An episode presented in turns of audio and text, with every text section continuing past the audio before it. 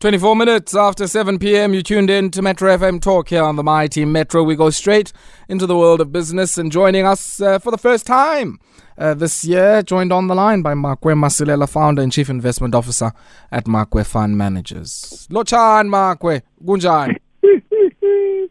compliment Compliments. Ungena kahle? Eh, for umraro can compliment Umraro ka siyathokoza, siyathokoza Makwe. Huh? Yeah, I can imagine, brother. What happens? What happens? You know, at the start of a new year, what, what does a asset manager have in the New Year's resolution box? huh? you work out the performance last year you compare that to your portfolio oh. you know Beat alpha, beat alpha from last year. Beat the last- benchmark. Increase assets supposed- under management. Yo. you know and the most important thing you try to justify you didn't do well you know Hey, Mark, we're Talking about asset managers, interesting story here coming out of Genstar. Uh, or I guess uh, one of Genstar's uh, entities they've invested in here, uh, who have bought fund administrators, and maybe for the purposes of some of us who don't understand uh, what Maitland does, um, and the other entity here that's being bought, and what role, of course, they would play um, for yourselves as people who are asset managers.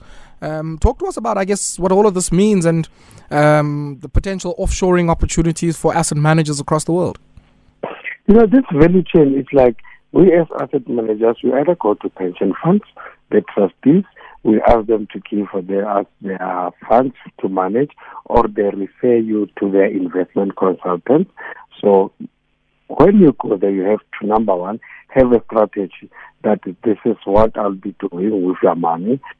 Then you tick the box. But the most important thing is the administration part of it. Because as a pension fund, they've got lots of members, they've got lots of assets, stuff like that. So the likes of Maitland, they help you to allocate accordingly to make sure that if you went out there and you bought 100,000 Sasol shares, that gets to be allocated accordingly to a particular uh, pension fund because now they have different funds, they have different strategies, different mandates that they give to different asset managers. So the likes of Maitland, they are specialists when it comes to the administration part of things. While the other leg where we are involved is like making the investment decision that this is what we need to buy and sell, then instruct the trader to do that on our behalf. But that part, mm. the administration part, is very, very critical because if things are not allocated accordingly or appropriately, then you've messed up the whole fund. So now Maitland has been dominating the market back home here. So if you've got Maitland on your side and you can make a presentation that no, on the administration part of things, mm. already got an agreement with the likes of Maitland, then you are covered because they cover most of the industry. So now these international guys, they made the right move by saying, listen, if we acquire Maitland, then we'll have a serious presence in South Africa. We don't have to justify who we are because already Maitland have got a very good portfolio when it comes to clientele. Mm. And, and, I guess the, the other element is, um, you know, one of the things these guys are talking about is that a lot of people will say they want to offshore their operations in the world of professional services to India. Um, and they are saying, well, South Africa has a massive, you know, investment and business case insofar as offshoring is concerned, the right skill, right time zone, um, you know, and of course, I guess the language uh, complementarity as well. Um, you know, I mean, do, do you see the same? Do you see a lot more of these even global players starting to offshore certain parts of, you know, the ecosystem of activities in the asset management space to places like South Africa? Definitely, and we tend to undermine that. You know, I think nine, ten years back, I met Michael Bloomberg. You know, he said Hmm. something clever that if you're a country and you've got the right time zone, and more importantly, you speak English, then you've got the right to succeed. Hmm, Language is very, very critical, and hence we've seen even other than the likes of uh, people coming back home here, when it comes to call centers. Remember, we used to attract a lot of companies to open call Yes, centers home yes. And we continue to compete with the likes of India. And more importantly, you guys have changed the Regulation 28. We can take more assets offshore. So if you've got an administrator who doesn't only have presence in Africa, but also international, then it bodes well for the business going forward. Mm, mm. Let's shift away from that one, Makwe, just for a second and uh, take a look now at, uh, I guess, some of the big stories coming out of the world of aviation. And I want us to start with I I don't know how you pronounce this. IATA or I A T A or IATA. Um, so I mean, whichever one works. Uh, but um, they've come out, given us some data. Uh, we're about three quarters of the way, or just above three quarters of the way, um, to uh, you know passenger uh, volumes that were seen just before the uh, COVID pandemic uh, came online, and I guess that number is set to rise as well with some of the relaxation of the restrictions in a place like China. What do you make of some of those? numbers that have come out, and I guess uh, the impact that this might have on aviation players across the world, including the likes of you know SAA, Kenya Airways, um, and many other airlines here on the continent. Yeah, but leave SAA out of the equation. Why? But Why? They're still waiting for their bailout by the 3.5 billion but they still have to receive. I'm still waiting now to find out what's going to happen to Mango. But let's let's leave that one. let's leave that. But if, if there's one industry, aviation, and I think also casinos, they were hardly affected, badly affected when it comes to COVID 19. So if we see some relaxation, we see the fading of COVID 19, then we see them picking up. It gives you a sense of hope, especially when it comes to the general economy. Because remember, traveling, we used to have business travel, people are just going on vacation. So when we see them that they're at least at 75%, that tells you that at least the global economy is starting to work again. And because now that being the case also tells you that when it comes to jet fuel, stuff like that, there will be some nice demand. So it's something that needs to be celebrated going forward. That at least there's some serious recovery. And truth be told, to be at 75% of where you used to be is not bad. And if I'm not mistaken, those numbers are not yet including this current reopening when it comes comes to China because it just happened over the weekend that now China remember with Hong Kong I mean China and Hong Kong I'm not sure people are aware they've been closed off for almost three years they just reopened to the international world but those numbers exclude the latest developments when it comes to China reopening. So mm. I guess it's a good thing going forward. The problem is, will it be sustained? I'm not too sure because airfares are very expensive now lately. We see what is happening in Tekon here. Abantu, they tell you a ticket to Cape Town. A single ticket can easily, you know, uh, cost you around 4,000 or so. So affordability might become an issue going forward as much as people want to travel, but affordability will continue to be an issue. And I think business travel as well, I don't think even if economies open 110%, will continue to do that. Remember, people used to go overseas just to attend a meeting or a conference. Gone are those days. Mm.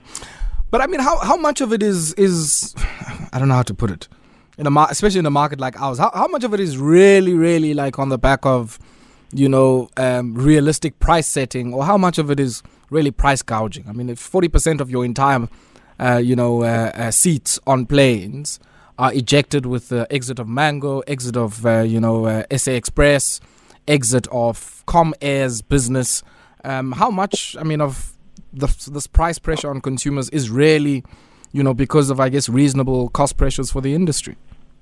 I think gradually we're starting to feel it back here because like the question of demand and supply, there's been a lot of demand, but as you're saying, most airlines are out of business, so the supply was not that good. But also it opens up another avenue where you have the new entrants like LIFT managing to increase their fleet. I think they started with two, now they're sitting with six, and probably some international or regional airlines will also see an opportunity back home here and try to fill that gap of the market. But as it stands now, it's just going to boil down to a question of demand and supply. And maybe if it gets to a point where the demand is no longer that high, then probably the prices might start going down. But as it is, people have been desperate, people have been wanting to travel, so demand has just been so high. But yeah, not forgetting that at some point, it's because people were just locked in so when things opened up, then they rushed into it. So but in mathematically things tend to revert back to the mean. Hi, man. So, Hi, Mark. Yeah. Reversion to the mean.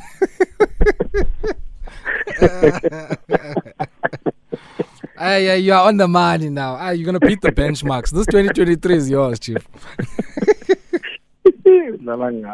Yeah, Mark. Ah, yeah, yeah, yeah.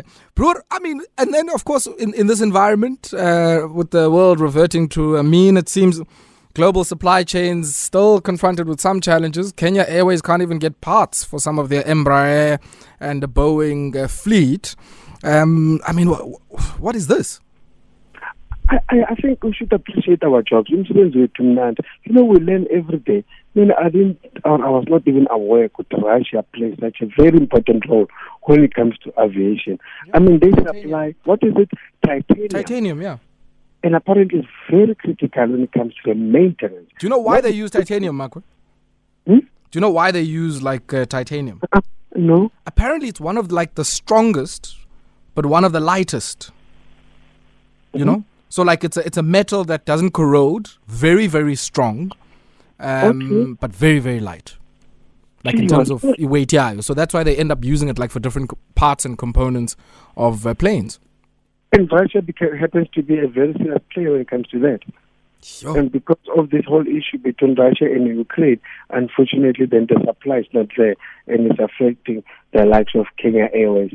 But now they must not come with excuses. Remember, they've been struggling. They even defaulted on their mm. debt. And we know that almost 48% or so owned by the government, and they've also been suspended to trade on the Nairobi Stock Exchange since the days of COVID. But yeah, it's very interesting. Yeah, I think we're also learning, I mean, in this process, Mark, how much of this global economy actually mm-hmm. rests on what happens out in Eastern Europe. Um, I think a lot of us didn't know how much mm-hmm. of an impact in fertilizers, in grains, in mm. certain minerals, you know, least of all oil and gas, you know, how big a role that that part of the world plays.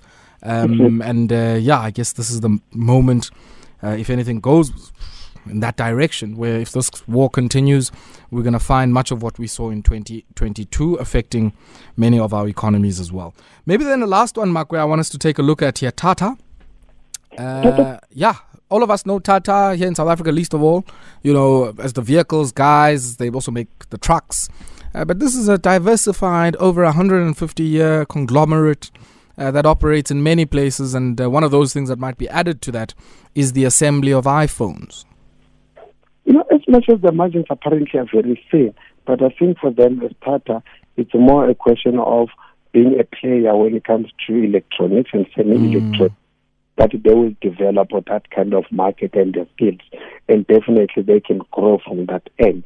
And as we've seen, that this uh, is it a Taiwan co- uh, company which is selling to them electronic that uh, they've did the same deal. I think it was 2020 that they sold to one of their competitors in China. But for the likes of Tata, it's more a question of expanding the industry. And look, also, they want to open almost 100 Apple stores as well. And anyway, they've been part of the value chain because they've been supplying some of the components of iPhone. And yeah, remember, these are the guys who also own Jaguar and Range Rover. So don't just manage, mention the trucks. And and you know, I mean, I guess in in the space of electronics, um, I mean, I was also saying they make tea. Uh, they bought Tetley tea many many years ago. But um, just insofar as this electronics play is concerned, um, I mean, do you think these guys are trying, Makwe, to also benefit from vertical integration and some of the benefits or even like margin? you know, sharing that might come with that because they already make some components for the iPhone. Um, and to now effectively assemble the entire thing, you know, bringing all these different components, uh, might also present some more opportunities for margins in other parts of the electronics business. They do. You know, that part of the market is very important. Maybe just to take it a little bit back. Mm. You know, Vietnam, the reason U.S. is trying to defend Vietnam, or not Vietnam, Taiwan, from China, stuff like that, is because they're the biggest market when it comes to semiconductors. And we know the importance of semiconductors. And now, secondly, we know that there's this issue between China and the U.S. when it comes to global trade.